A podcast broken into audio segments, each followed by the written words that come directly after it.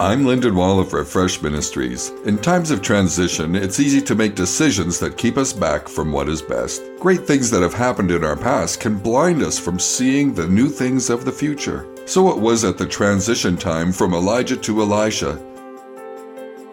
The prophets insisted on sending out a search party to find Elijah again. They argued against the quiet cautions of Elisha, who told them not to go. They insisted and held a 3-day search that ended in embarrassment. In times of transition, the strongest and most insistent voices may not be aligned with the purposes of God. He often speaks through a quiet inner voice.